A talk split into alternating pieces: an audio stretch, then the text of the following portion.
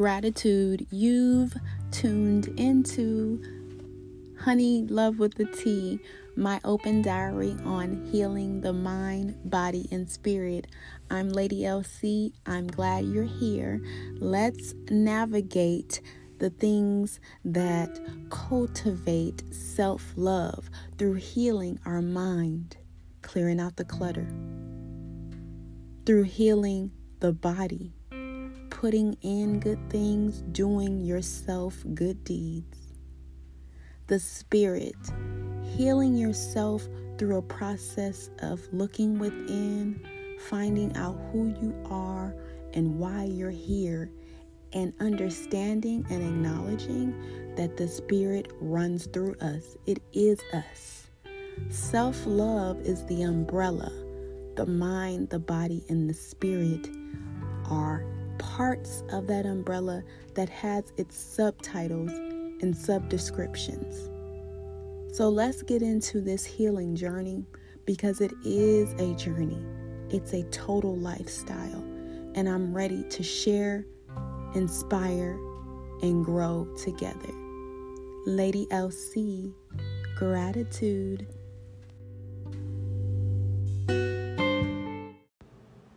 Strength is the ability to help yourself. It's also the ability to ask for help and direction. Healing the emotional self has to first start with your acknowledgement and acceptance that something is off balance or not serving you well reaching out to a professional or someone you confide in in some way to either motivate you to get your wheels turning or actually help you is strength. The hardest part of the journey is recognizing you want to help yourself. Something like journaling is a great way to release certain things on your mind that may be driving the emotional upset.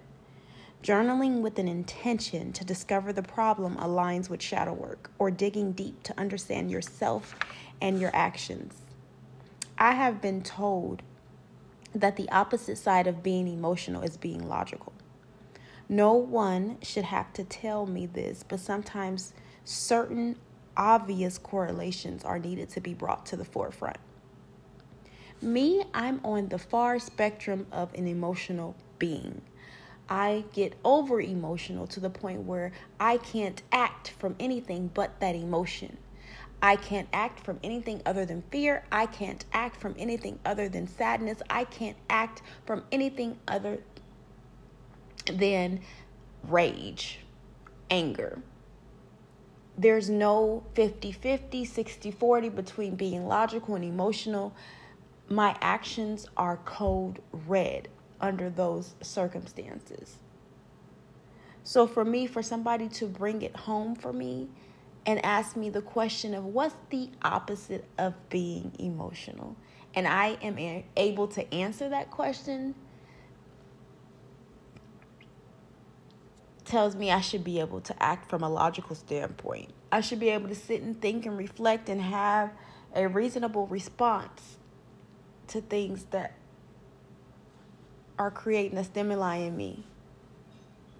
I should be able to work from a place where logic is the forefront versus my emotions. Now, I'm a Libra sun and I have a lot of air in my chart. Air signs are logical by nature, but I'm also a Libra Scorpio cusp, and Scorpios are emotional beings. Not the furthest of, of the um, water signs, but they're still emotional beings. And so there's many other things that are within my makeup that make me the person that I am. But just because those things exist for me, it's not an excuse for me to not grow.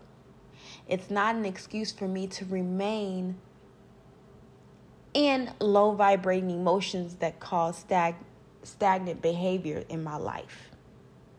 So when you're feeling emotional, whether you're unclear on why or why not, feel your emotions. Yes, feel it and try to understand it, but find the light in it after you've calmed down so that you can take an, a logical approach on helping yourself more.